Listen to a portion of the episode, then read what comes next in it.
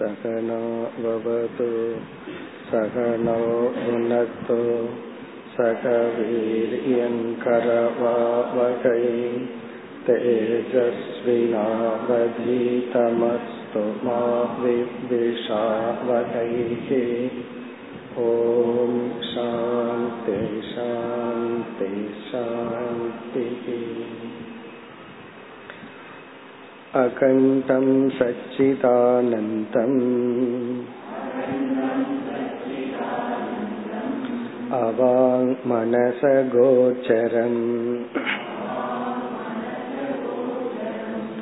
आत्मानमखिलाधारम्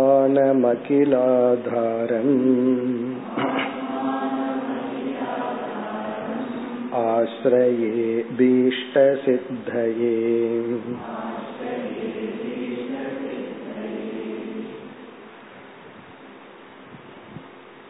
அறுபதாவது பகுதி தொண்ணூத்தி ஆறாவது பக்கம் एतेभ्यः सूक्ष्मशरीराणि स्थूलभूतानि च उत्पद्यन्ते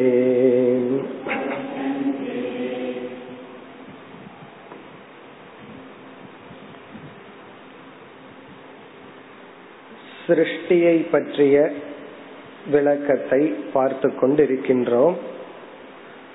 நான்கு விதமாக சிருஷ்டியானது பேசப்பட்டுள்ளது. நான்கு விதம் என்றால் நான்கு படிகள். முதல் படியான சிருஷ்டி ஐந்து விதமான சூக்மமான பூதங்களினுடைய தோற்றம். நாம் பார்த்து அனுபவிப்பது ஆகாசத்திலிருந்து ஆகாசம் காற்று நெருப்பு நீர் நிலம் பூமி என்று ஐந்து பூதங்கள். இவைகளெல்லாம் தோன்றுவதற்கு முன் இவைகளே சூக்ம நிலையில் இருந்துள்ளன. அதத்தான் சூக்ம பூதங்கள் என்று சொல்கின்றோம். அவைகளினுடைய சிருஷ்டி தான் முதலில் தோன்றுகிறது. இந்த ஐந்து பூதங்களும் சேர்ந்தாப்ல தோன்றவில்லை. முதலில் ஆகாசம் பிறகு வாயு என்று படிப்படியாக ஐந்து பூதங்கள். அதோட பூத சிருஷ்டி முடிவடைகிறது. ஆறாவது பூதமா ஒன்றும் கிடையாது. இந்த ஐந்து பூதங்களும் ஆகாசத்தில் ஆரம்பித்து பிருத்திவி வரை சூக்ம பூதங்கள் தோன்றிவிட்டன. எவையிடமிருந்து இவை தோன்றின என்றால் அஜானம் என்று இங்கு அழைக்கப்பட்ட அல்லது மாயா தத்துவத்திடமிருந்து தோன்றின. மாயா என்ற ஒரு தத்துவம் சத்துவம் ரஜஸ் தமஸ் என்ற மூன்று குணங்களினுடைய சொரூபம். அதுல தமோ குண அம்சத்திலிருந்து இவைகள் தோன்றின. தமோ குண அம்சம்னா தமோ குண பிரதானம் என்று பொருள். தமோ குண பிரதானம் தமோ குணத்தை முக்கியமாக கொண்டு இவைகள் தோன்றின. மாயையிலிருந்து இவைகள் தோன்றியதனால் மாயையில மூன்று குணம் இருப்பதனால் இந்த பூதங்களிடத்திலும் மூன்று குணங்கள் இருக்கின்றன. இப்போ ஆகாசத்துல மூணு குணம் இருக்கு. சத்துவம் ரஜஸ் தமஸ். அதே போல வாயு போன்ற அனைத்திலும் இருக்கு. இது வரைக்கும் நம்ம பார்த்திருக்கிறோம். இனி இரண்டாவது சிருஷ்டியா பார்க்க போறது சூக்மமான பூதத்திலிருந்து அனைத்து ஜீவராசிகளினுடைய சூக்ம சரீரங்கள் தோன்ற போகின்றன. இப்ப இரண்டாவது விதம் அல்லது இரண்டாவது படியான சிருஷ்டி சூக்ம சரீரம் நம்முடைய மனம் அந்த கரணம் சொல்றோம். பிறகு மூன்றாவதாக இதோட சூக்ம சிருஷ்டி முடிவடைகிறது. மூன்றாவதா என்ன ஆகுது? இந்த பூதங்கள் எல்லாம் ஒன்னோட ஒன்னு கொஞ்சம் ஒரு விதத்துல மிக்ஸ் ஆகி நாம பார்த்து அனுபவிக்கின்ற இந்த ஸ்தூல பூதங்கள் தோன்றுகின்றன. அப்ப சூக்ம பூத சிருஷ்டி சூக்ம சரீர சிருஷ்டி மூன்றாவது ஸ்தூல பூத சிருஷ்டி அதுதான் நம்ம பார்த்து அனுபவிக்கிறது. பிறகு இந்த ஸ்தூல பூதத்திலிருந்து நம்முடைய ஸ்தூல சரீரங்கள் தோன்றுகின்றன. நம்ம ஸ்தூல சரீரம்ங்கிறது நான்காவது சிருஷ்டி. இந்த சூக்ம சரீரத்தை நம்ம எப்படி புரிஞ்சுக்கலாம்? அது ரொம்ப புரியாத மாதிரி தெரியும் பொழுது நம்முடைய உடல் வந்து பஞ்சபூதத்தில் ஆனது. நமக்கு நல்லாவே தெரியும். ஜடமா இருக்கிறது எலும்பு சதை இவைகளெல்லாம் பிருத்திவி தத்துவம். ரத்தம் முதலிய நீர் உடம்புல இருக்கிறது வந்து ஜல தத்துவம். பாடியில் இருக்கிற நீர் வந்து ஹண்ட்ரட் பர்சன்ட் போயிடுதுன்னு வச்சுக்குவோமே.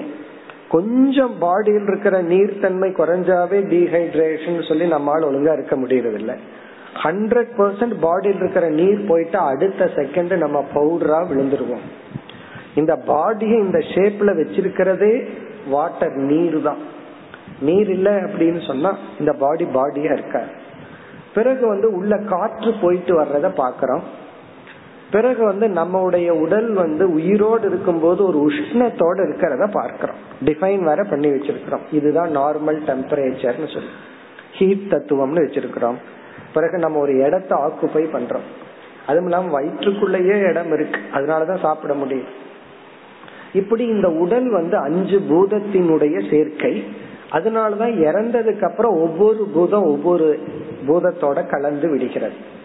அதே போலதான் நம்முடைய மனமும் ஒரு உடல். அந்த மனம்ங்கிற உடலை தான் சாஸ்திர சூக்ம சரீரம் அப்படின்னு சொல்லு ஆங்கிலத்துல இதுக்கு வேர்டு வார்த்தையே சொல்லே கிடையாது. வெறும் மைண்ட்னு மட்டும் சொல்றோம். இந்த சூக்ம சரீரம்ங்கிறதுக்கு இங்கிலீஷ் டிரான்ஸ்லேஷன் கிடையாது. சட்டில் பாடின்னு சொல்லிக்கிறோம். பட் ஒரிஜினல் வேர்டு கிடையாது. அதே போல அந்த கரணம்ங்கிற வார்த்தைக்கும் டிரான்ஸ்லேஷனே கிடையாது. நம்ம ஏதாவது டிரான்ஸ்லேஷன் கொடுத்துக்கலாம் அவ்வளவுதான். அப்படி நம்முடைய உடலை போல ஸ்தூல உடலை போல நமக்கு சூக்மமான உடல் இருக்கு அது அந்த கரணம் அல்லது சூக்ம சரீரம்னே சொல்றோம். அந்த சூக்ம சரீரம் இப்ப நம்ம பார்த்தோமே இதுவரை தோன்றியுள்ள சூக்ம பூதத்திலிருந்து வருகிறது.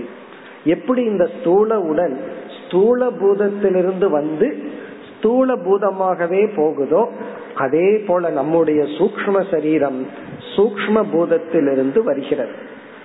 பிறகு மரணம்னா என்ன? மரணத்துல என்ன நடக்குதுன்னெல்லாம் நம்ம இந்த டிஸ்கஷன்ல பார்க்க போறோம். எப்படி ஸ்தூல உடல் மரணம் அடையும் பொழுது ஸ்தூல பூதத்தோடு சேர்ந்து விடுகிறதோ அதே போல ஞானி இறந்து அவன் மோட்சத்தை அடையும் பொழுதுதான் அவனோட சூக்ம சரீரம் சூக்ம பூதங்களோடு கலக்குது. மற்றவர்களுக்கு என்ன ஆகுங்கிறத நம்ம சூக்ம சரீரத்தை பார்க்கிற கான்டெக்ட்ல பார்ப்போம். இப்ப இது வரைக்கும் ஃபர்ஸ்ட் ஸ்டேஜ் ஆஃப் சிருஷ்டி வந்தாச்சு. ஆகாசத்தில் ஆரம்பிச்சு பிருத்திவி வரை உள்ள சூக்மமான பஞ்சபூதங்கள் தோன்றி உள்ளன. அதத்தான் இங்க ஆசிரியர் கன்க்ளூட் பண்ணார். ஏ தேவியக இந்த ஐந்து சூக்ம பூதங்களிலிருந்து சூக்ம சரீராணி இனிமேல் சூக்ம சரீரங்கள் அப்படின்னா நம்முடைய எல்லா ஜீவராசிகளினுடைய செட்டில் பாடி சூக்ம உடல்கள் ஸ்தூல பூதானி இப்ப நம்ம பார்த்து அனுபவிச்சுட்டு இருக்கிற ஸ்தூல பூதங்கள் பிறகு ஒரு வார்த்தையை நம்ம சேர்த்துக்கணும். ஸ்தூல சரீரங்கள் அத சொல்ல போற உற்பத்தியந்தே உருவாக போகின்றன. இனி அடுத்த பகுதியிலிருந்து நம்மளுடைய சூக்ம சரீரத்தை பற்றி பேச போகின்றார்.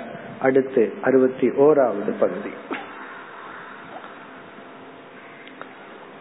சூக்ம சரீராணி சப்ததச அவயவாணி लिङ्गशरीराणि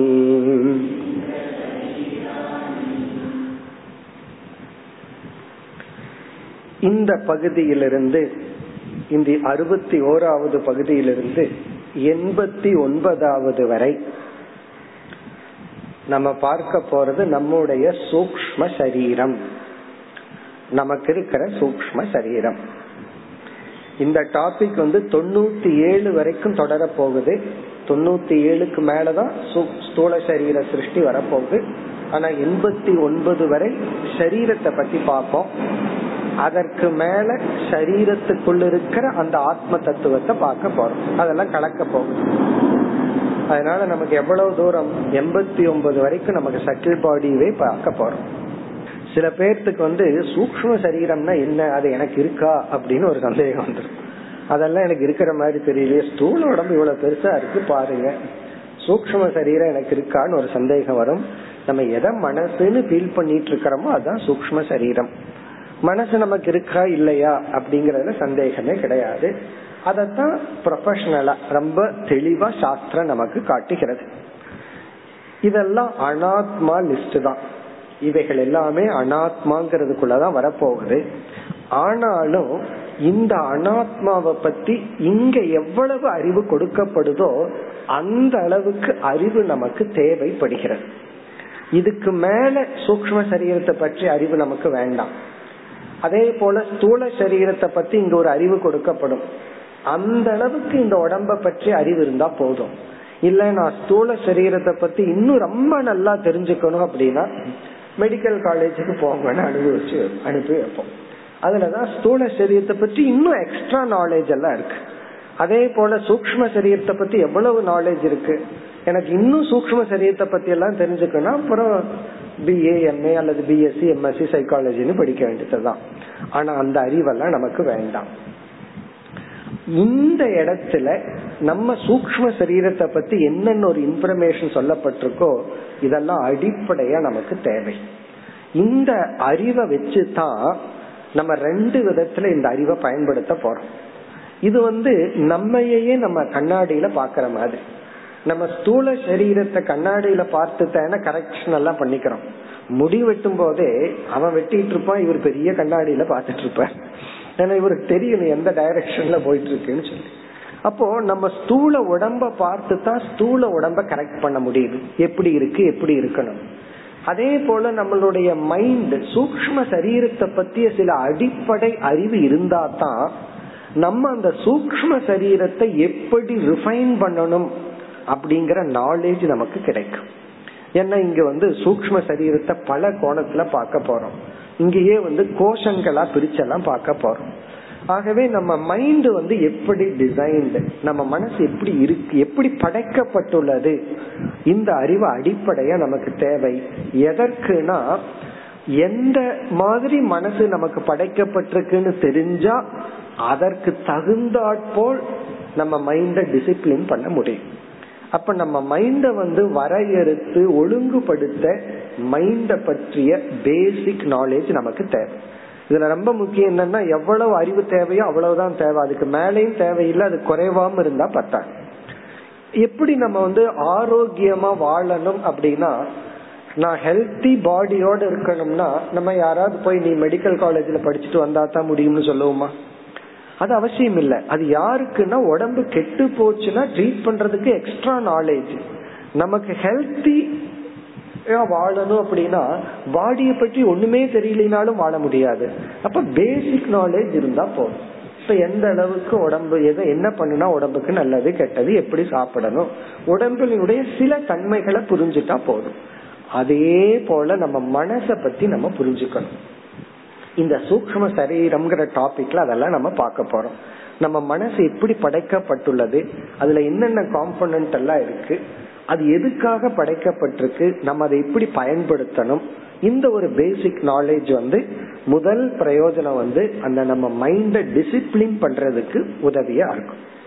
இது வந்து ஒருத்த மோட்சத்துக்கு வர்றானோ இல்லையோ வேதாந்தம் வர்றானோ இல்லையோ இதெல்லாம் யோகாங்கிற டாபிக் உள்ள போயிடும் ஆஸ் அ யோகா சூக்ம சரீரத்தை ஒரு யோகமா பார்த்து சில டிசிப்ளின் எல்லாம் அதுக்கு கொடுத்து அப்ப இதை தெரிஞ்சுட்டா தான் நம்மளால ஒழுங்கா தியானம் பண்ண முடியும். ஏன்னா தியானம் பண்றதே நம்ம மனசுதான். நம்ம மனசை பற்றிய அறிவு இல்லைன்னா எப்படி ஒழுங்கா தியானம் பண்ண முடியும்? அப்ப நம்ம எந்த ஆங்கிள் எப்படி தியானம் பண்ணணும்? எதை எடுத்துட்டு தியானம் பண்ணணும்? இதுக்கெல்லாம் இப்ப பார்க்க போற விஷயம் நமக்கு பயன்படும். அப்ப ஒரு பிரயோஜனம் வந்து இந்த சூக்ம சரீரத்தை பத்திய விசாரம் வந்து how to discipline our mind நம்ம மைண்ட் எப்படி டிசிப்ளின் பண்றதுக்கு உதவியா இருக்கும். இரண்டாவது வந்து பிலசாபிக்கல் ஆங்கிள் வேதாந்தத்தினுடைய ஆங்கிள் வந்து இப்போ ஒரு குழந்தைய நம்ம பார்க்கலாம்.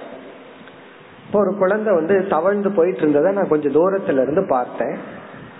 படி வந்து ஒன்னு சின்ன படியா இருந்தது அதுக்கப்புறம் ஒரு பெரிய படி. அந்த சின்ன படியை அந்த ஒரு வயசு குழந்தை அப்படியே நின்னே தவழ்ந்து நின்னே தாண்டிடுச்சு. உடனே அடுத்தது பெரிய படி நான் பார்த்துட்டே இருக்கேன் அந்த குழந்தை என்ன பண்ணுதுன்னு.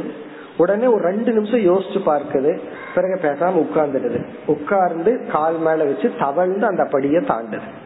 அப்ப அந்த குழந்தை என்ன பண்ணுது ஒரு ஒன்றரை வயசு குழந்தை ஒரு சின்ன படிய பார்த்த உடனே அதுக்கு அறியாம என்ன அறிவு வருதுன்னா இதை தாண்டதுக்கு எனக்கு கெப்பாசிட்டி இருக்கு. அப்படின்னு கீழே அமராமலேயே நின்றுட்டே காலை படிய வைக்கிறது. அடுத்த பெரிய படிய பார்த்த உடனே அதுக்கே தெரியுது என்னுடைய உபாதிக்கு இத ஒரே ஸ்டெப்ல காலை வச்சு மேல ஏற முடியாது. உடனே உட்கார்ந்து கைய வச்சு காலை தூக்கி மேல வச்சு அது தாண்டுது. அப்ப அந்த குழந்தையினுடைய கால்குலேஷன் ஏன்? நம்மளுடைய உடம்பு சைஸ் இதுதான். இதுதான் நமக்கு கெப்பாசிட்டி இப்போதைக்கு இந்த ஸ்ட்ரென்த்தை வச்சு இவ்வளவு ஸ்டெப் தான் நம்மால வைக்க முடியும். இன்னும் கொஞ்சம் வளர்ந்துட்டோம்னா இதை விட அதிக. என்னால இதுக்கு மேல வந்து தாண்ட முடியும். அப்போ அந்த குழந்தைக்கு வந்து தன்னை அசஸ் பண்ணி நான் இந்த ஸ்டெப்பை தான் இப்ப தாண்ட முடியும். இந்த ஸ்டெப்பை என்னால நின்றுட்டு தாண்ட முடியாதுன்னு புரிஞ்சுக்குது. இது ஒரு பெரிய பிலாசபியே இந்த எக்ஸாம்பிள் நமக்கு விளக்குது. நம்ம சூக்ம சரீரத்துல ஸ்தூல சரீரத்துல எல்லாம் அபிமானம் வச்சிருக்கிறோம். நான் நான்கிற அபிமானம். சாஸ்திரம் என்ன செய்யுது? நீ அதையெல்லாம் தாண்டி வரணும். ஒவ்வொன்னு இருக்கிற பிடிய தாண்டி வரணும்னு டீச் பண்ணது. நமக்கு வந்து எடுத்த உடனே காரண சரீரம் சூக்ம சரீரத்தில் இருக்கிற அபிமானத்தை எல்லாம் தாண்ட முடியாது. ஃபர்ஸ்ட் ஸ்தூல சரீரத்தில் இருக்கிற அபிமானத்தை விடணும். பிறகு சூக்ம சரீரத்தை அபிமானத்தை விட்டு அப்புறம் அடுத்த லெவலுக்கு போகணும். ஆனா இந்த சூக்ம சரீரத்துக்குள்ள வந்தாலே இந்த குழந்தை பார்த்த பெரிய படி மாதிரி இருக்கு. உடனே இங்க என்ன பண்ணது சாஸ்திரம்? சூக்ம சரீரத்தையே மூன்று படியா பிரிக்கும் முதல்ல அனாத்மாவை கடக்கணும்னு ஒரே ஸ்டெப்ல சொல்லிடுவோம். ஆத்ம அனாத்ம விவேகம் பண்ணி நீ ஆத்மான்னு புரிஞ்சுட்டு அனாத்மாவை நீ கடந்தரணும். இந்த அனாத்மான்னு வரும்போது மூணு உடலா இருக்கு. மூணு ஸ்டெப்பா கடந்துரு. உன்னால ஒரே ஸ்டெப்ல தாண்ட முடியாது. ஆஞ்சநேயர் போல ஒரே தாவில கடலை தாண்ட முடியாது. நீ கொஞ்சம் ஸ்டெப் பை ஸ்டெப்பா தான் தாண்டணும்.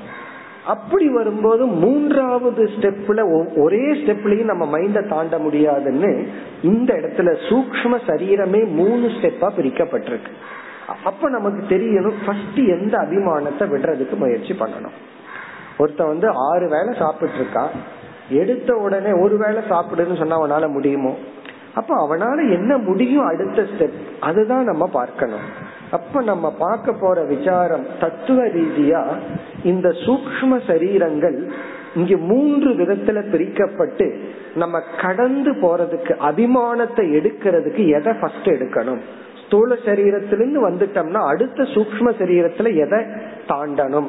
அதுக்கு அடுத்தது மாஸ்டர் பண்ணினதுக்கு அப்புறம் என்ன? இப்படி படிப்படியா நம்ம அபிமானத்தை விட்டு வர்றதுக்கு அனாத்ம ஞானம் நமக்கு அவசியம்.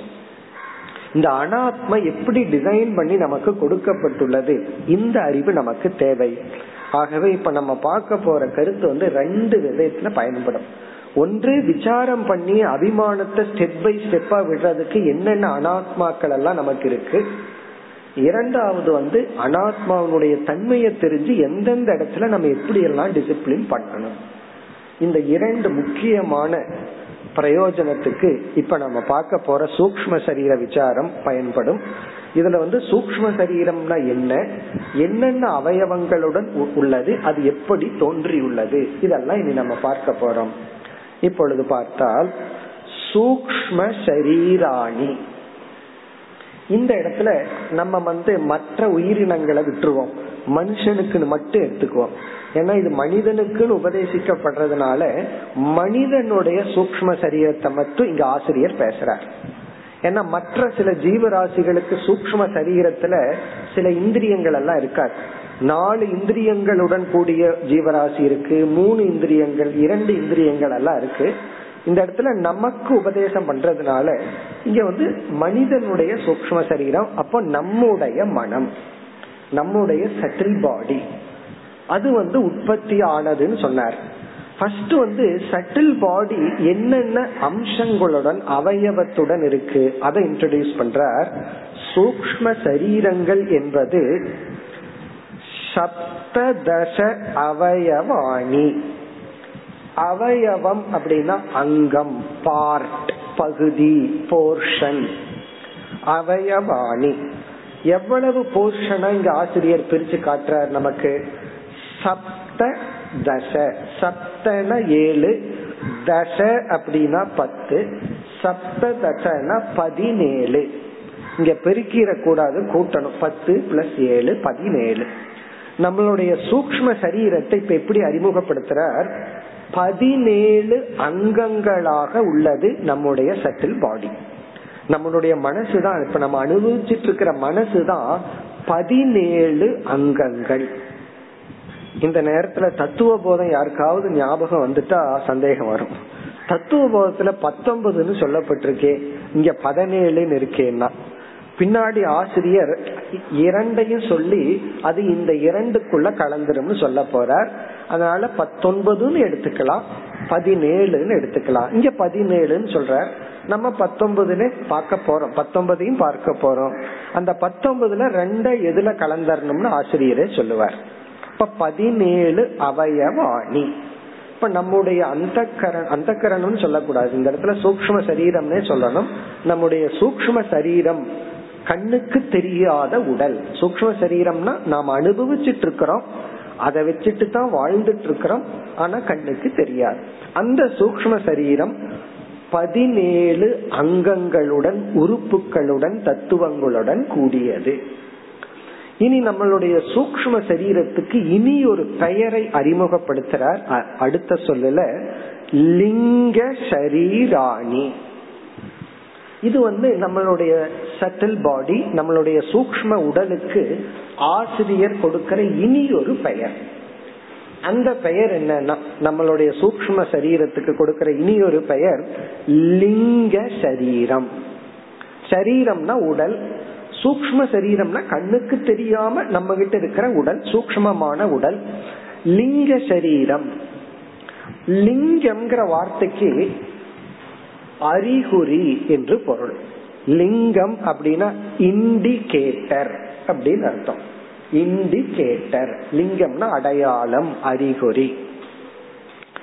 நம்ம வந்து கார்ல போகும்போது பயன்படுத்துவோம்ல லெப்ட்லயும் ரைட்லயும் திரும்பும் போது என்ன பண்ணுவோம்? இண்டிகேட்டரை போடு அப்படின்னு சொல்லுவான் அந்த இண்டிகேட்டரை பின்னாடி வர்றவன் பார்த்த உடனே அவன் என்ன புரிஞ்சுக்குவான்? இந்த கார் வந்து இந்த பக்கம் திரும்ப போகுது. இந்த கார் வந்து இந்த பக்கம் திரும்ப போகுதுங்கிறத அவன் எப்ப புரிஞ்சுக்கணும்? திரும்புறதுக்கு முன்னாடியே புரிஞ்சுக்கணும். அப்பதான் அவன் போய் இடிக்க மாட்டான். திரும்பும் போது புரிஞ்சுக்கிட்டோம்னு விடக்கூடாது. திரும்புறதுக்கு முன்னாடியே புரிஞ்சுட்டா இவன் எச்சரிக்கையா பின்னாடி தான் இருப்பான். அப்ப இண்டிகேட்டர் என்ன பண்ணுதுன்னா காரினுடைய மூமெண்ட்டை இண்டிகேட் பண்ணுது. கார் வந்து இனிமேல் எந்த டைரக்ஷன்ல திரும்ப போகுதுங்கிறத காட்டி கொடுக்கின்ற அடையாளம். அதே போல லிங்க சரீரம் இண்டிகேட்டர். லிங்க சரீரம் லிங்கம் சொன்னாவே இண்டிகேட்டர். லிங்க சரீரம்னா இண்டிகேட் பண்ற ஒரு உடல். இனி அடுத்த கேள்வி எதை இண்டிகேட் பண்ணுது? எதற்கு லிங்கம்? இப்ப இண்டிகேட்டர்னு சொன்னா கார்ல வந்து இண்டிகேட்டர்னு சொன்னா அது பல இண்டிகேட்டர் இருக்கு. கார் நின்றுட்டு தான் இருக்குங்கிறதுக்கு ஒரு இண்டிகேட்டர் இருக்கு லெப்ட்ல போறதுக்கு ஒண்ணு இருக்கு ரைட்ல போறதுக்கு ஒண்ணு இருக்கு. அதே போல இந்த பக்கம் கார் திரும்புங்கிறதுக்கு இண்டிகேட்டர் லிங்கம் இருப்பது போல அந்த இண்டிகேட்டர் தான் லிங்கம்னு பேர். நம்மளுடைய சூக்ம சரீரம் எதை இண்டிகேட் பண்றதுனால லிங்கம்னு சொல்றோம் அப்படின்னா நம்முடைய ஸ்தூல உடல் இருக்கே அதை நம்ம ஈஸியா அனுபவத்துல உணர்ந்து கொள்ளலாம். இறந்ததுக்கு அப்புறம் இது ஒரு ஜடம்தான் நம்ம வந்து உணர்வோடு இருக்கும் போதுதான் இது உணர்வோடு இருக்கு. நம்மளுடைய தூக்கத்திலையும் பாடி ஜடமா இருக்கு. ஆனா இந்த சூக்ம சரீரம் இருக்கே அது வந்து என்னைக்குமே உணர்வு ரூபமாவே இருக்கு. ஜடமான மனசை நம்ம பார்த்திருக்கிறோமா? மனசுக்குள்ள மந்த தன்மை இருக்கும் அது வேற விஷயம். ஓவரா சாப்பிட்டோம்னு வச்சுக்கோமே கொஞ்ச நேரம் மனசு வேலை செய்யாது. ஆ மந்தமா இருக்கு. எதுவுமே திங்க் பண்றதுக்கு மைண்ட் வேலை செய்யாது. அப்ப மைண்ட் அது வேற. மைண்டினுடைய மாந்தியம்ங்கிறது வேற. ஆனா மனசு ஜடமாகிறது இல்லை அப்போ மனசு அப்படிங்கிறது என்னைக்குமே உணர்வுடையதா இருக்கு. இந்த உணர்வு அப்படிங்கிறது சைத்தன்யம். அப்ப இந்த மனசு தான் என்ன பண்ணுதா? சைத்தன்யம்ங்கிற ஒரு தத்துவத்தை இண்டிகேட் பண்ணுது. இந்த மனசுன்னு ஒண்ணு கடவுள் படைக்கவில்லைன்னா நம்மால வந்து அந்த ஆத்ம தத்துவம் சைத்தன்ய சொரூபம் சித் சொரூபம்னு சொல்லவே முடியாது. புரிஞ்சுக்கவே முடியாது.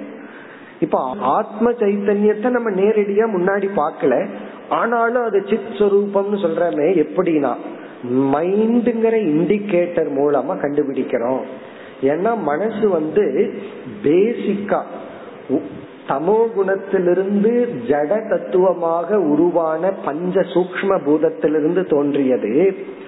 இப்ப ஐந்து சூக்ம பூதங்கள் ஜடம்னு சொன்னா அதிலிருந்து தோன்றிய மனசும் ஜடம்தான் அதிலிருந்து தோன்றிய ஸ்தூல பூதங்களும் ஜடம்தான் அதிலிருந்து தோன்றிய ஸ்தூல சரீரமும் ஜடம்தான் இப்படி ஜடமான பஞ்சபூதத்திலிருந்து தோன்றிய உடல் மனசு வந்து உணர்வு மயமா இருக்கிறதுக்கு காரணம் வந்து இந்த மனது வந்து சைத்தன்யத்தை பிரதிபிம்பித்து கொண்டே இருக்கு எப்பொழுதுமே.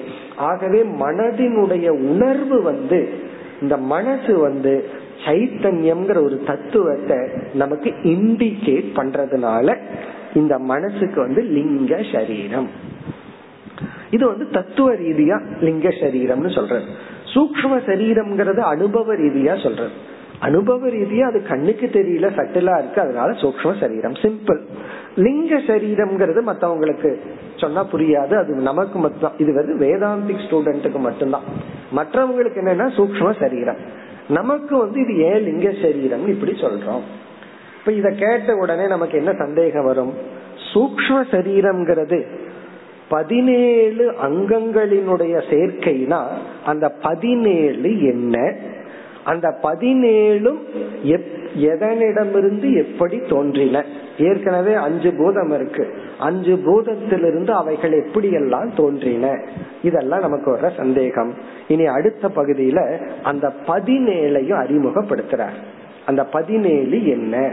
அந்த பதினேழுலயும் ஒவ்வொரு அங்கத்தையும் சொல்லி அந்த பதினேழு ஒவ்வொன்னு எப்படி தோன்றினு சொல்லி ஒவ்வொருடைய தன்மைய சொல்லி பிறகு இந்த சூக்ம சரீரத்தை மூன்று கோஷமா பிரிச்சு நமக்கு காட்ட போறார்.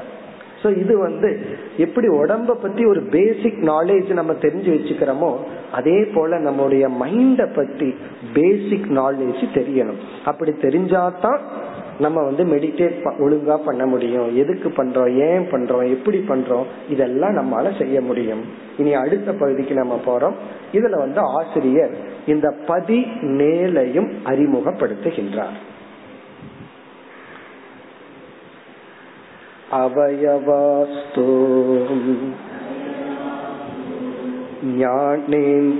ज्ञानेन्द्रियपञ्चकम् बुद्धिमनसि कर्मेन्द्रियपञ्चकम् वायुपञ्चकं चेति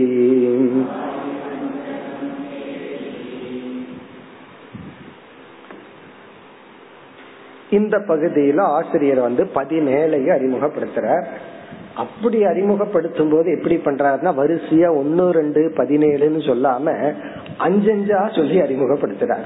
அப்புறம் அடுத்த சந்தேகம் வரும் அந்த அஞ்சுக்குள்ள என்ன இருக்கு? அதை நம்ம பார்க்க போறோம். இப்ப அறிமுகப்படுத்துறார் அவயவாகா து இந்த அவயவங்கள் என்பன. து அப்படின்னா என்பன. ஏன்னா ஏற்கனவே பதினேழுன்னு சொல்லிட்டாரே நம்ம மைண்ட்ல உடனே அந்த கியூரியாசிட்டி வந்திருக்கும். ஆகாங்ஷான்னு சாஸ்திரத்துல சொல்றது அதாவது ஒருத்தர் நூல் எழுதுனா எப்படி எழுதணும்னு ஒரு முறை இருக்கு. சும்மா புஸ்தகம் எழுதுறதெல்லாம் கிடையாது.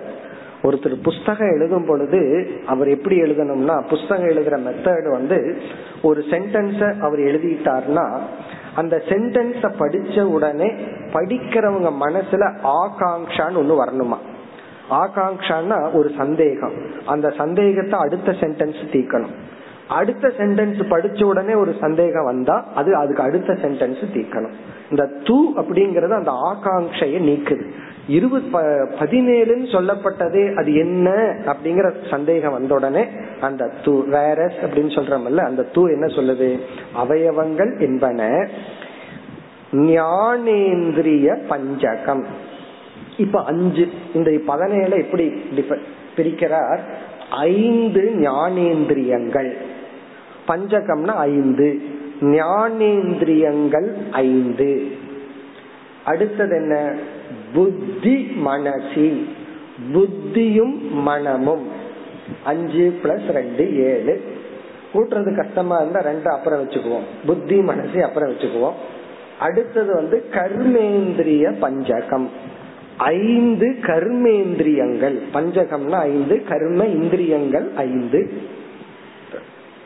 இத கூட்டிடலாம்னு நினைக்கிறேன்.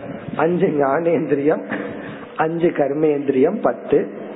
வாயு பஞ்சகம். பஞ்சகம்னா அஞ்சு வாயுன பிராண ஐந்து பிராண தத்துவம். ஐந்து பிராணன். பதினஞ்சு. அஞ்சு அஞ்சா கூட்டினா எல்லாத்தையும் கூட்டிடலாம். அஞ்சு ஞானேந்திரியம் ஐந்து கர்மேந்திரியம் ஐந்து பிராண தத்துவம். பதினைந்து. பதினாறு பதினேழு புத்தி மனக. புத்தி என்ற ஒன்று மனம் என்ற ஒன்று. இந்த புத்தி மனசுக்குள்ளதான் இனி ஒரு ரெண்டையும் சேர்த்துவார். சேர்த்துனா பத்தொன்பதாயிரம். அப்ப பத்தொன்பதுன்னு சொல்லலாம் பதினேழுன்னு சொல்லலாம். எப்படி சொன்னாலும் அந்த அஞ்சுங்கிறதுல மாற்றம் கிடையாது. ஐந்து ஞானேந்திரியம் ஐந்து கர்மேந்திரியம் ஐந்து பிராண தத்துவம் பதினஞ்சு. அது கூட இரண்ட கூட்டி புத்தி மனம். அப்படி பிரிக்கலாம். அல்லது இனியும் ரெண்ட சேர்த்து புத்தி மனசோட நாலு தத்துவமா பிரிச்சோம் அப்படின்னா அது சித்தம் அகங்காரம்னு வரப்போகுது. அதை சேர்த்து படிச்சிட்டோம்னா பத்தொன்பது. இப்ப இதுல வந்து அஞ்சஞ்சா சொல்லிட்டார். இப்ப உடனே இங்க ஒரு சந்தேகம் நமக்கு வரும். இந்திரியம்னா என்ன? அந்த ஐந்து இந்திரி ஞானேந்திரியம் என்ன? ஐந்து கர்மேந்திரியம் என்ன? ஐந்து பிராண தத்துவம் என்ன? இதெல்லாம் சொல்லி புத்தினா என்ன மனம்னா என்ன இதற்குள் இருக்கிற இரண்டு தத்துவம் என்ன இதெல்லாம் சொல்ல போற. இனி வரிசையா இதெல்லாம் வரப்போகுது. இத வந்து இத்தனை சூக்ம சரீரம் இப்படி வர வரவே முதல்ல என்யூமரேட் பண்ணிடுறார். அடுத்தது சந்தேகம் வரும். இவைகளெல்லாம் எங்கிருந்து வந்துச்சு? அதெல்லாம் சொல்ல போற இந்த தத்துவம் எல்லாம் இந்த பத்தொன்பதும் சூக்ம பூதத்திலிருந்து எந்த அம்சத்திலிருந்து எப்படி தோன்றியுள்ளது? இதெல்லாம் சொல்லி பிறகு இத மூணாம் கூட பிரிச்சு நமக்கு வந்து காட்ட போறார். கடைசியில இது அனாத்மா தான் இது ஆரம்பத்துல இதெல்லாம் கடைசியில அனாத்மா தான் இதையெல்லாம் நான் எதுக்கு தெரிஞ்சுக்கணும்னு சொல்லக்கூடாது. இதெல்லாம் அனாத்மா தான் படியெல்லாம் எப்படியும் ஏறி போறதான? அதை எதுக்கு நான் பார்க்கணும்னு சொல்லக்கூடாது. படி ஏறி போறதா இருந்தாலும் அதைத்தான் கவனமா பார்க்கணும். ஏறி போகாததை பார்க்க வேண்டாம். நம்ம எதை வச்சு தாண்டி போறோமோ அதைத்தான் கவனமா புரிஞ்சுக்கணும். இப்ப இந்த இடத்துல பதினேழு எனிமரேட் பண்ணிட்டார் இன்னும் விளக்கல. இனி ஒன்னா விளக்க போறார். இப்ப ஃபர்ஸ்ட் இதை எடுத்துக்க போறார்? ஞானேந்திரியம்னா என்ன? ஐந்து ஞானேந்திரியங்கள் எவை? அடுத்த பகுதி. ஞானேந்திரியாணி श्रोत्रत्वक् चक्षुर्जिह्वा ग्राणाख्यानि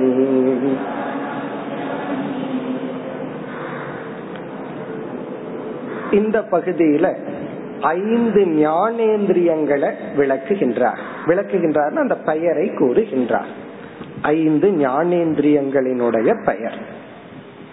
இனி அடுத்ததுதான் இந்த ஞானேந்திரியங்கள் எதிலிருந்து தோன்றினு சொல்ல போற. இங்க வந்து ஞானேந்திரிய அஞ்சு என்ன?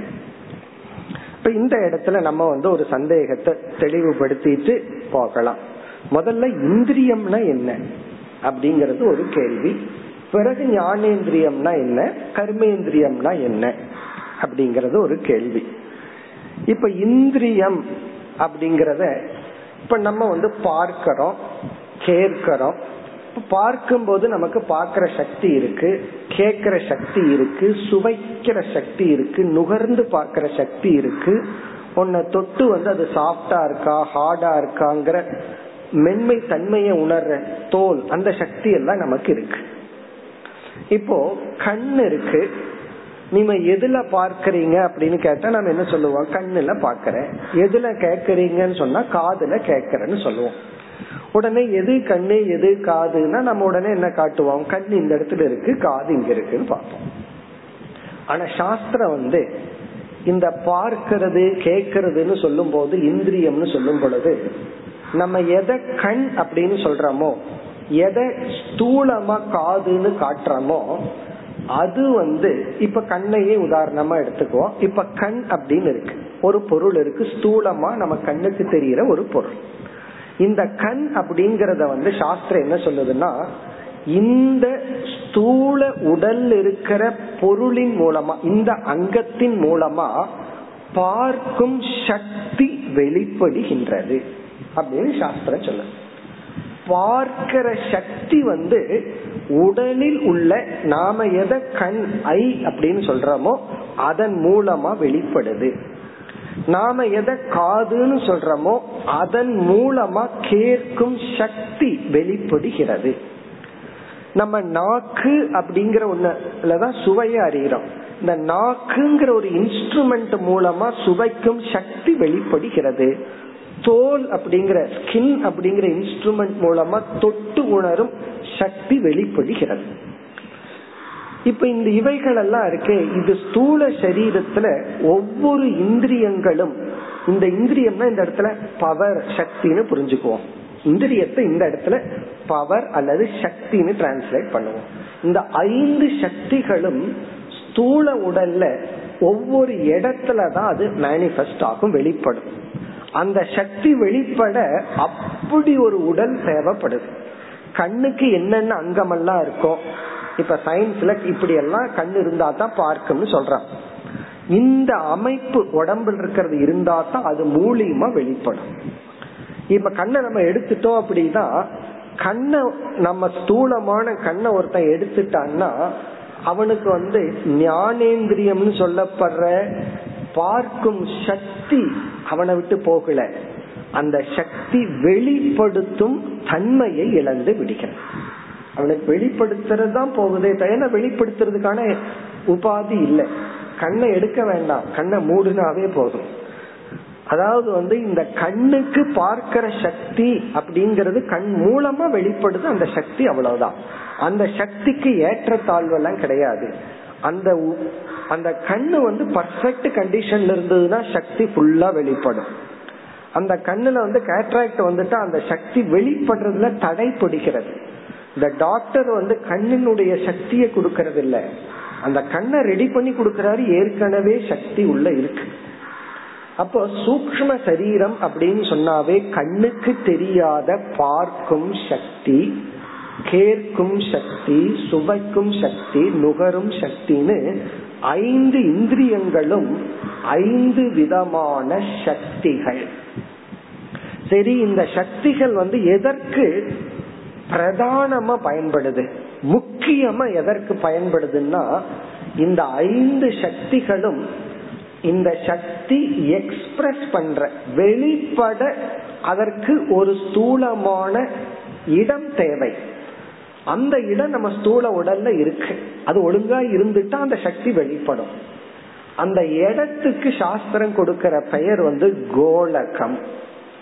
கோலகம் அப்படின்னா இந்திரியங்கள் தன் தன் சக்தியை வெளிப்படுத்தும் இடம். கோலகம்னா பிளேஸ் இந்த ஸ்தூல உடல்ல எந்த இடத்துல இந்திரியங்கள் தன்னுடைய சக்தியை வெளிப்படுத்த முடியுமோ அதுக்கு பேரு கோலகம். இந்த கோலகம் ஸ்தூல சரீரத்தை சார்ந்தது. இந்த ஸ்தூல கண் அப்படிங்கிறது பார்க்கும் சக்தியை வெளிப்படுத்தும் கோலகம் இடம். காதுங்கிறது கேட்கும் சக்தியை வெளிப்படுத்தும் இடம். நாக்குங்கிறது சுவைக்கும் சக்தியை வெளிப்படுத்தும் இடம். மூக்குங்கிறது நுகரும் சக்தியை வெளிப்படுத்தும் இடம். இந்த கோலகத்துல குறை வந்துட்டா அந்த சக்தி காணாம போகாது. அந்த சக்தி இருக்கும் வெளிப்படாது அதனாலதான் சளி பிடிச்ச உடனே நுகரும் சக்தியை நம்ம இழந்துடுறோம். நம்ம என்ன நினைக்கிறோம்? சக்தியே போச்சு அப்படின்னு. பிறகு மூக்கு ஒழுங்கானோன்னு மீண்டும் அந்த சக்தி வந்துடுது. இதுல இருந்து என்ன தெரியும் சக்தி போனா வருமோ? அது என்னைக்குமே இருக்கு. அது போய் வர்றதில்ல. தடைப்படும். அதே போல வந்து ஏதாவது சர்ஜரின்னு கண்ணுக்கு ஆபரேஷன் பண்ணி கட்டி வச்சிடறோம். அல்லது கண்ணை திறந்து பார்த்தோம் ஒன்றும் தெரியல. அப்ப சக்தி போகவில்லை. சக்தி போனா வராது. சக்தி இருக்கு. வெளிப்படுத்துறது தான் தடப்பட்டிருக்கு. இப்ப சூக்ம சரீரத்துல முதல் ஐந்து அங்கங்கள் அப்படிங்கிறது ஐந்து விதமான சக்திகள். இந்த சக்திகள் வந்து அறிவை கொடுக்க பிரதானமா உதவுவதனால் இந்த சக்திய ஞான இந்திரியம் அப்படின்னு சொல்றோம். ஞானத்தை கொடுக்கின்ற கருவிகள் அல்லது பவர் ஐந்து பவர் அல்லது சக்தி அல்லது இன்ஸ்ட்ருமெண்ட் ஃபார் நாலேஜ் அறிவை கொடுக்கின்ற ஐந்து கருவிகள் அல்லது சக்திகள். அத ஞான இந்திரியங்கள் அப்படின்னு சொல்ற ஏன்னா இத படிக்கும் போது ஒரு சந்தேகம் வரலாம். சூக்ம சரீரத்துல கண்ணு காது மூக்குன்னு சொல்ல போறோம். கண்ணு காது மூக்கெல்லாம் ஸ்தூல உடலை சேர்ந்தது தானே அப்படின்னு சொல்லுவோம். அந்த இடம் ஸ்தூல உடலை சேர்ந்தது சக்தி சூக்ம சரீரத்தை சேர்ந்தது. ஒருத்த வந்து கண் இல்லாம பிறந்திருக்கிறான் அப்படின்னு சொன்னா பார்வை இல்லாம பிறந்திருக்கிறான்னா அவன் வந்து பார்க்கும் சக்தி இல்லாம பிறக்கல. பார்க்கும் சக்தி தடைப்பட்டு பிறந்துள்ளான். ஒருத்தன் காது கேட்காம பிறந்திருக்கிறான்னா காது கேட்காம அவன் பிறக்கல. காது கேட்கும் சக்தி தடைப்பட்டு அவன் பிறந்துள்ளான். அப்படித்தான் அர்த்தம். அப்ப ஞானேந்திரியங்கள் என்றால் முதல்ல ஞானேந்திரியம்னா என்ன? இந்திரியம்னா சக்தி. இந்த இடத்துல ஞானத்தை கொடுக்கிற சக்தி. எது ஞானத்தை கொடுக்கிற சக்தியா இருக்கிறதுனால இதையும் கரணம் அப்படின்னு சொல்லிடுறோம். இப்ப ஞான இந்திரியம் அப்படின்னு சொன்னா இந்த இடத்துல இந்திரியத்தை முதல்ல சக்தின்னு புரிஞ்சுட்டோம். இரண்டாவதா கரணம்னு புரிஞ்சுக்கிறோம். ஞான கரணம். ஞானத்துக்கான கருவிகள் ஐந்து. இந்த சக்தின்னு ஏன் புரிஞ்சுக்கிறோம்னா புரிஞ்சுக்கணும்னா ஃபர்ஸ்ட் இது ஸ்தூல உடலை சார்ந்தது அல்லங்கிறதுக்காக பிறகு கரணம்னு ஏன் புரிஞ்சுக்கணும்னா இவைகளெல்லாம் ஞானத்தை கொடுக்கறதுனால அறிவை கொடுக்கறதுனால. இப்ப பார்க்கும் சக்தி என்னிடத்துல இருக்கு. அது வெளிப்படுத்துற கண்ணையும் நான் ஒழுங்கா வச்சுட்டேன் அப்படின்னா அதை வச்சு நான் இந்த உலகத்தை பார்க்கும் பொழுது கண் மூலமா எனக்கு ரூபங்கள் வர்ணங்கள் எல்லாம் மனசுல ஏற்பட்டு எனக்கு ஒரு அறிவு வருது. காதை பயன்படுத்தும் போது சப்தத்தை கேட்டு அறிவு ஏற்படுது. நாக்க பயன்படுத்தும் பொழுது இது இப்படிப்பட்ட சுவை உடையதுங்கிற அறிவு ஏற்படுகிறது. அப்போ அறிவை பிரதானமா கொடுக்க பயன்படுவதனால் இந்த ஐந்து விதமான சக்திகள் ஐந்து விதமான ஞான கரணங்களை நாம் இந்திரியங்கள் என்று அழைக்கின்றோம். அதான் ஞான இந்திரியாணி. இனி என்னென்னு வரிசையா பார்ப்போம். இங்க ஆசிரியர் ஒரு ஆர்டர்ல சொல்லியிருக்கார். என்ன? ஸ்ரோத்ர துவக் சக்ஷுகு ஜிஹ்வா கிராண ஆக்கியானி ஆக்கியானி என்றால் பெயர்கள். ஆக்கியான நேம். இந்தந்த பெயர்களை உடையது இந்த இந்திரியங்கள். ஆக்கியானினா இங்க சொல்லி இருக்கிற பெயர்களுடன் கூடியுள்ளதுதான் ஞானேந்திரியங்கள் ஐந்து. ஒவ்வொன்றா பார்ப்போம். ஃபர்ஸ்ட் வந்து ஸ்ரோத்ரம். ஸ்ரோத்ரம் அப்படின்னா செவி. இந்த இடத்துல நம்ம எப்படி புரிஞ்சுக்கணும்? கவனமா. கேட்கும் சக்தி. கேட்கும் பவர் டு ஹியர் கேட்கும் சக்தி. ஸ்ரோத்ர. அடுத்தது வந்து துவக். தொக்க வந்து தமிழ்ல மெய். தோல்னு சொல்றது இல்ல அதாவது மெய்வாய் கண் மூக்கு செவின்னு ஒரு ஆர்டர்ல சொல்றாங்க. பட் படைப்பினுடைய ஆர்டர்ல பார்க்கும்போது இங்க சொல்ல ஆர்டர் தான் நம்ம சரியா எடுத்துக்கணும். அதனால வந்து செவி ஃபர்ஸ்ட் அடுத்தது வந்து மெய் அப்படின்னு சொல்றது. இந்த உடம்புக்கே மெய் அப்படின்னு ஒரு பேர். காயமே இது பொய்யடான்னு பாடுறாங்க. ஆனா இந்த மெய்யான உடல் பொய் அப்படின்னு வேற சொல்றாங்க. மெய் அப்படின்னு தமிழ்ல சொல்றோம். மெய் அப்படின்னா ஃபுல் பாடி உடம்புல இருக்கிற அணை எந்தெந்த பகுதியை தொட்டா நம்மளால ஃபீல் பண்ண முடியுதோ அதெல்லாமே. அத மெய் அப்படின்னு சொல்றோம். மெய் தொக் அப்படின்னா பாடி உடம்புல இருக்கிற சதைகள் எல்லாமே ஃபுல் பாடி மெய் உடல். அடுத்தது வந்து சக்ஷுகு. சக்ஷுகுனா கண் இந்த இடத்துல பார்க்கும் சக்தி. பவர் டு சி சக்ஷுகு. நான்காவது ஜிஹ்வா. ஜிஹ்வா அப்படின்னு சொன்னா சுவைக்கும் சக்தி. ஜிஹ்வான்னா நாக்குன்னு அர்த்தம். நாக்குங்கிறது இந்த இடத்துல சுவைக்கும் சக்தி. அது வெளிப்படுற இடம் நாக்கு. அடுத்தது கிராணம். கிராணம் அப்படின்னா நுகரும் சக்தி. வெளிப்படுற இடம் நம்மளுடைய நோஸ் மூக்கு. கிராணம். ஸ்ரோத்ர சக்ஷுர் ஜிஹ்வா கிராணாக்கியானி. இந்த ஆர்டர் ரொம்ப முக்கியம். இந்த ஆர்டர்ல எழுதினோம்னா தான் அடுத்தது இந்த ஆர்டரோட ஒரு கருத்தை பார்க்க போறோம். அதனால நம்ம ஆர்டரை மாத்தி போடக்கூடாது. அதாவது வந்து செவி காது கேட்கும் சக்தி தொட்டு உணரும் சக்தி பார்க்கும் சக்தி சுவைக்கும் சக்தி. இந்த இடத்துல பேசுற சக்தி கிடையாது. வாய் வந்து நாக்கு ரெண்டு வேலை பண்ணது. சின்னதா இருந்துட்டு அது ஒண்ணுதான். ரொம்ப ரெண்டு வேலை பண்றது பெரிய ரெண்டு வேலை பண்றது அதுதான். அது சுவைக்கிற வேலை பேசுற வேலை. பேசுறது வந்து கர்மேந்திரியத்துல வரப்போகுது. சுவைக்கிறது ஞானேந்திரியத்துல வருகின்றது. பிறகு மூக்கு. மூக்குனா நுகரும் சக்தி. இந்த ஐந்து சக்திகள் வந்து உடம்புல எந்தெந்த இடத்துல வெளிப்படுமோ அந்த இடத்துக்கு தான் கோலகம்னு பேர். இந்த ஸ்தூல சரீரத்துல இந்த ஐந்து சக்திகளும் அந்தந்த இடத்துல போய் வெளிப்படுகின்றன. வெளிப்பட்டு என்ன பண்ணுதா? இந்த சக்தி வந்து பார்க்கிற சக்தி இருக்கே. கண்ணு வந்து அந்த சக்தி அப்படியே எவ்வளவு தூரத்துல பொருள் இருக்கோ அவ்வளவு தூரத்துக்கு அது போகுதான் கண்ணு வந்து இப்ப எவ்வளவு தூரத்தை நம்மளால பார்க்க முடியுதோ அவ்வளவு தூரத்துக்கு அந்த சக்தி போய் அப்படியே பிக்சரைஸ் பண்ணி நம்ம மனசுக்கு கொடுத்து நம்ம மனசுக்குள்ள அந்த ஒரு எண்ணத்தை உருவாக்குது. எந்த ஒரு அறிவுமே எண்ணத்தின் மூலமா தான் நமக்கு வரும். ஒரு தாட் அப்படிங்கறது நமக்கு வரலைன்னா ஞானம்ங்கிறது ஒண்ணு கிடையாது. அதை நம்ம அடுத்ததும் பார்க்க போறோம். இந்த எண்ணத்தை உருவாக்குறதுக்கு இந்த கண்ணு வந்து ரொம்ப தூரம் போய் கேட்ச் பண்ணிட்டு வருது. காது என்ன பண்ணுது? ரொம்ப தூரத்துல கேட்கறது அந்த ஃப்ரீக்வன்சி அது நம்ம கிட்ட வந்தாலும் இதுவும் போய் பிடிக்குதான் அதே போல வந்து ஸ்மெல்லு நம்ம முன்னாடி அமர்ந்திருப்போம். வீட்டுல கிச்சன்ல அங்க வடை சுட்டுட்டு இருப்பாங்க.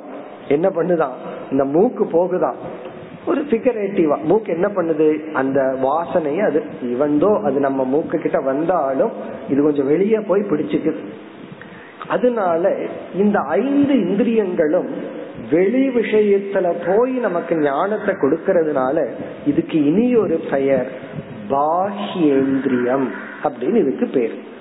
பாஹ்யம்னா வெளியே வெளியே உள்ள ஐந்து சக்திகள். வெளியே போயிட்டு வர சக்தியா. அப்படின்னு என்ன அர்த்தம்னா கொஞ்சம் வெளியே இருக்கிறத கேப்சர் பண்ணதுன்னு புரிஞ்சுக்கணும். இந்த ஐந்து ஞானேந்திரியத்துக்கு என்ன பெயர்? பாஹ்ய இந்திரியம் இந்திரியம்னா ஃபர்ஸ்ட் ஸ்டேஜ்ல சக்தின்னு புரிஞ்சுக்கிறோம். செகண்ட் ஸ்டெப்ல வந்து கரணம்னு புரிஞ்சுக்கிறோம். இப்ப இந்திரியம் ஈக்குவல் டு இன்ஸ்ட்ருமெண்ட் கரணம் பாஹ்ய கரணம் ஞான கரணம். அறிவை கொடுக்கின்ற கொஞ்சம் வெளியே போயிட்டு வந்து நமக்கு சேகரிச்சுட்டு வந்து அறிவை கொடுக்கிற. சில பேர் சொல்லுவாங்க உன் காது ரொம்ப நீளம் அப்படின்னு சொல்றது. யாராவது ரொம்ப தூரத்துல பேசினாலும் இவர் கேட்டுருவார். அதே போல உன் கண்ணு ரொம்ப நீளம் அப்படிமா அப்படின்னா ரொம்ப தூரத்துல இருக்கிறத இவனால பார்க்க முடியுது. சில பேர் மூக்கு உனக்கு ரொம்ப நீளம் பாங்க எங்கேயோ இருக்கிறத நீ பார்த்து கண்டுபிடிச்சாரு அப்படின்னு சொல்லு. இப்படி வந்து இந்திரியங்களை பாக்கியேந்திரியம் சொல்றோம். பல காரணம் இருக்கு. வெளி விஷயத்த நமக்கு உள்ள தள்ளுறதுனாலையும் பாக்கியேந்திரியம் சொல்லலாம். ஏன்னா சயின்ஸ் படி இது ஒன்றும் பெருசா வெளியே போறதில்ல. இங்கேயேதான் இருக்கு. வெளிய விஷயங்கள் தான் இதோட வந்து மோதுது. ஆனாலும் பாக்கியேந்திரியம் சொல்றதுக்கு பாக்கிய விஷயங்களை உள்ள படம் பிடிச்சு கொடுக்கறதுனாலையும் பாக்கியேந்திரியம்னு சொல்லலாம். இந்த ஐந்து இப்ப நம்ம இந்திரியத்தை பத்தி என்ன புரிஞ்சிருக்கிறோம்? நம்மளுடைய சூக்ம சரீரம் நம்மளுடைய சட்டில் பாடி நம்மளுடைய மனசு அப்படின்னா நமக்கு ஃபர்ஸ்ட் என்ன நினைக்க தோணும்? வெறும் தாட்டு தான். எண்ணங்கள் தான் மனசு. எண்ணங்கள் தான் சூக்ம சரீரம்னு நமக்கு நினைக்க தோணும்.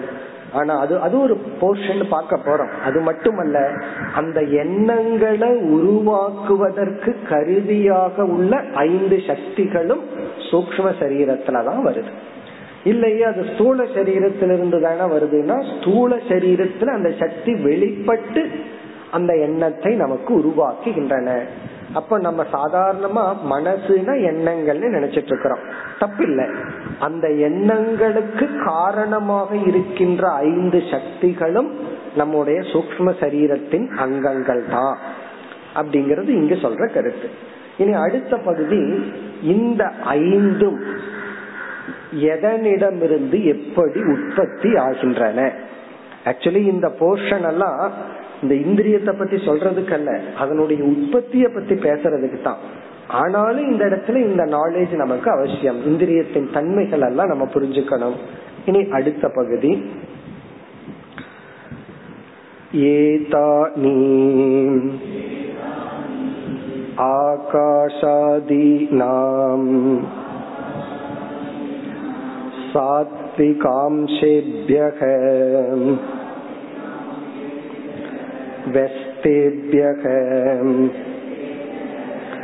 पृथक् पृथक्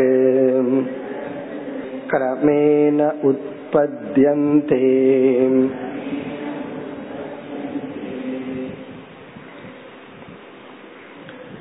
இனி இந்த ஞானேந்திரியங்களினுடைய சிருஷ்டி இந்த ஐந்து இந்திரியங்களும் எப்படி உற்பத்தி ஆன ஆயின இதனுடைய சிருஷ்டி.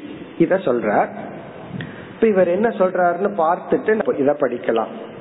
இப்ப என்ன இருக்கு? ஐந்து பூதங்கள் இருக்கு. ஆகாசம். இந்த ஐந்து பூதங்களினுடைய ஆர்டரும் முக்கியம். ஆகாசம் வாயு அக்னி ஜலம் பிருத்திவி. ஆகாசம் வாயு வாய் காற்று தத்துவம் நெருப்பு தத்துவம் ஜல தத்துவம் பூமி தத்துவம். இதுதான் இப்போதைக்கு அவைலபிளா இருக்கு தோன்றி உள்ளது இவைகளும் சூக்மமா இருக்கு. இங்க ஆசிரியர் என்ன சொல்றார்? இந்த ஐந்திலிருந்து இந்த அஞ்சு பூதத்துக்குள்ளயும் ஆகாசம் அஞ்சு பூதம் இருக்கே. இதற்குள்ள என்னென்னலாம் இருக்கு? சத்துவ குணம் ரஜோகுணம் தமோ குணம் இருக்கு. இங்க ஆசிரியர் என்ன சொல்றாருன்னா ஐந்து பூதங்களினுடைய சத்துவ அம்சத்தில் இருந்து ஃபர்ஸ்ட் பார்ட் வந்து ஐந்து பூதங்களினுடைய சத்துவா பார்ட்டிலிருந்து ஒவ்வொரு இந்திரியங்களும் ஒவ்வொரு பூதத்திலிருந்து தோன்றுகின்றன. அது வந்து ரொம்ப சுருக்கமா சொல்லியிருக்கார். அதை நம்ம இங்க ப்ராப்பரா கனெக்ட் பண்ணிக்கணும். எந்த பூதத்திலிருந்து எந்த இந்திரியம்? என கிரமேண பை ஆர்டர்னு ஒரே வார்த்தையில போட்டார். அந்த கிரமத்தை நம்ம கவனமா பார்க்கணும். அது என்னன்னு பார்த்துட்டு இத போய் படிப்போம். எப்படி பார்ப்போம்? நம்ம ஒரு ஆர்டர்ல எழுதுனமே அந்த ஆர்டர்ல தோன்றின. அது எப்படின்னா ஆகாசம் அப்படிங்கிற பூதத்திலிருந்து செவி கேட்கும் சக்தி தோன்றின. அப்படி எழுதிக்கணும். ஆகாசம் அதுக்கு கீழே வந்து அதிலிருந்து தோன்றியது செவி. அடுத்தது வந்து வாயு. வாயுங்கிற பூதத்திலிருந்து துவக் மெய் தொட்டு உணரும் சக்தி தோன்றின. மூன்றாவது அக்னியிடம் இருந்து நெருப்பு என்ற பூதத்திடமிருந்து சக்ஷுகு கண் பார்க்கும் சக்தி தோன்றின. நான்காவது ஜலம். ஜலம்ங்கிற தத்துவத்திடமிருந்து ஜிஹ்வா நாக்கு சுவைக்கும் சக்தி தோன்றின ஐந்தாவது பிருத்திவி பூமி என்ற தத்துவத்திடமிருந்து பூதத்திடமிருந்து கிராணம் மூக்கு நுகரும் சக்தி தோன்றின இந்த ஆர்டர்ல தான் இத வந்து எவ்வளவு சுருக்கமா ஒரே லைன்ல சொல்லியிருக்கார். ஒரே லைன்ல இதெல்லாம் அவர் சொல்லியாச்சு. என்னென்னலாம் சொல்லியிருக்கார்? ஐந்து பூதங்களினுடைய சத்துவ அம்சத்தில் இருந்து ஏன்னா இனிமேல் நம்ம எப்படி பார்க்க போறோம்னா அஞ்சு பூதங்கள்ல இருந்து தான் எல்லா சூக்ம சரீரம் ஸ்தூல சரீரம் எல்லாம் வரப்போகுது. அஞ்சு பூதத்தில் இருக்கின்ற சத்துவ குணத்திலிருந்து என்னென்னலாம் வருது? ரஜோ குணத்திலிருந்து என்ன வருது? அஞ்சு பூதத்திலிருந்து தமோ குணத்திலிருந்து என்ன வருதுன்னு வரிசையா பார்க்க போறோம். இப்ப வந்து சத்துவத்துல ஆரம்பிச்சிருக்கிறோம். இப்ப ஆகாசத்துக்குள்ள சத்துவம் ரஜஸ் தமஸ் இருக்கு. இந்த ஆகாசம் என்ன பண்ணுது? தன்னுடைய சத்துவ அம்சத்திலிருந்து நமக்கு கேட்கும் சக்தியை படைச்சு கொடுக்குது. அடுத்தது வந்து வாயு வந்து என்ன பண்ணுது? மெய் தொட்டு உணரும் சக்திய படைச்சு கொடுக்குது. அக்னி பார்க்கிற சக்திய படைச்சு கொடுக்குது. பிறகு வந்து ஜலம் வந்து சுவைக்கிற சக்திய படைச்சு கொடுக்குது. பிருத்திவி வந்து நுகரும் சக்தியை படைச்சு கொடுக்குது.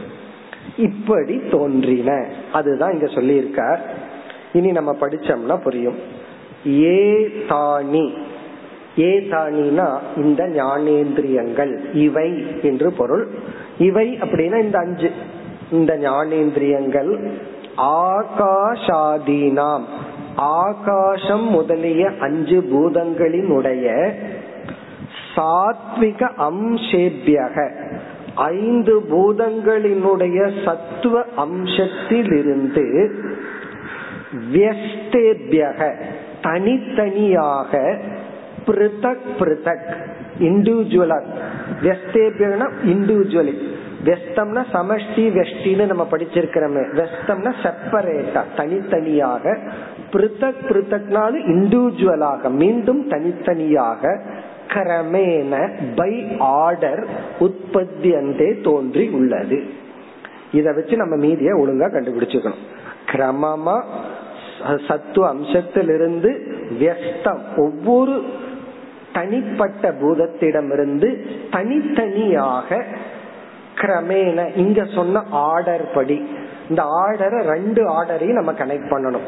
அதாவது பூதங்கள் தோன்றிய ஆர்டர் இந்திரியங்களை என்யூமரேட் பண்ண ஆர்டர் இந்த விதத்துல சொல்லப்பட்ட இந்திரியங்கள் இந்த விதத்துல சொல்லப்பட்டுள்ள இந்த ஆர்டர்ல சொல்லப்பட்ட பூதங்களிலிருந்து தனித்தனியா தோன்றின.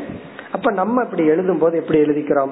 ஆகாசத்திலிருந்து செவி ஸ்ரோத்ரம். வாயுவிடமிருந்து துவக் அக்னியிடமிருந்து சக்ஷுகு ஜலத்திடமிருந்து ரசக ஜிஹ்வா அதுக்கப்புறம் பிருத்திவியிடமிருந்து கிராணம் என்ற இந்திரியங்கள் தோன்றின. அதாவது பஞ்சபூதங்களினுடைய சத்துவ அம்சத்திலிருந்து தோன்றதுனாலதான் நமக்கு இவைகள் ஞானத்தை கொடுக்கும் சக்தியுடன் இருக்கின்றன. அதுல சத்துவம்சத்திலிருந்து தோன்றிட்டதுனாலதான் இந்த பூதத்துக்கெல்லாம் இந்த இந்திரியத்துக்கெல்லாம் அறிவை கொடுக்கிற சக்தி. இனி பிராணன் கர்மேந்திரியம் எல்லாம் சொல்ல போறார். அதெல்லாம் இந்த பஞ்சபூதங்களினுடைய ரஜோகுணத்திலிருந்து தோன்றினு சொல்ல போறார். அதனாலதான் அவைகளெல்லாம் நமக்கு செயல்படும் சக்தியை கொடுக்கின்றன. செயல்படும் சக்தியை கொடுக்கறதுக்கு காரணம் ரஜோகுணத்திலிருந்து வர்றதுனால அறிவை கொடுக்கறதுனால சத்துவ குணத்திலிருந்து வந்ததுனால. இப்ப இங்க ஆசிரியர் என்ன பண்ணார்? முதல்ல ஐந்து ஞானேந்திரியங்களை அறிமுகப்படுத்தினார். அப்புறம் புத்தி மனசின்னு சொன்னார். கர்மேந்திரியம். பிறகு வந்து வாயு பஞ்சகம் சொன்னார். ஆசிரியர் என்ன பண்றார்? இந்த ஆர்டர்லயே போக போறார். அடுத்தது கர்மேந்திரியத்துக்கு வராம புத்தி மனசி. அது ஒரு காரணம் இருக்கு. அது நம்ம பின்னாடி கண்டுபிடிச்சிடலாம். எதுக்கு இந்த ஆர்டர் எடுத்துட்டார் இந்த ஆர்டரை எடுத்துட்டா எப்படி எக்ஸ்பிளைன் பண்றது சௌரியமா இருக்குன்னு நமக்கு பின்னாடி தெரிஞ்சிடும். இனி அடுத்தது வந்து புத்தி மனம். இதை டிஃபைன் பண்ணுவார். புத்தினா என்ன? மனம்னா என்ன? இதுக்குள்ள இரண்டு வரப்போகுது சித்தம் அகங்காரம். அதுக்கு லட்சணம் கொடுக்க போறார். இப்ப மனம் புத்தி சித்தம் அகங்காரம். இந்த நான்கையும் நான்காவும் சொல்லலாம் ரெண்டாகவும் சொல்லலாம். நான்கா சொன்னா பத்தொன்பது இரண்டா சொன்னா பதினேழு. இதுக்கெல்லாம் லட்சணத்தை கொடுத்து இவைகள் எப்படி தோன்றினு சொல்லி அப்புறம் கர்மேந்திரியம் பிறகு வாயு பஞ்சகம் இப்படியே எடுத்துட்டு போறார். மேலும் நாம் அடுத்த வகுப்பில் தொடர்போம் ॐ पूर्णमधपूर्णमिदम्पूर्णात् पूर्णमुदच्छते पूर्णस्य पूर्णमादाय पूर्णमेवावशिष्यते ॐ शान्ति शान्ति शान्तिः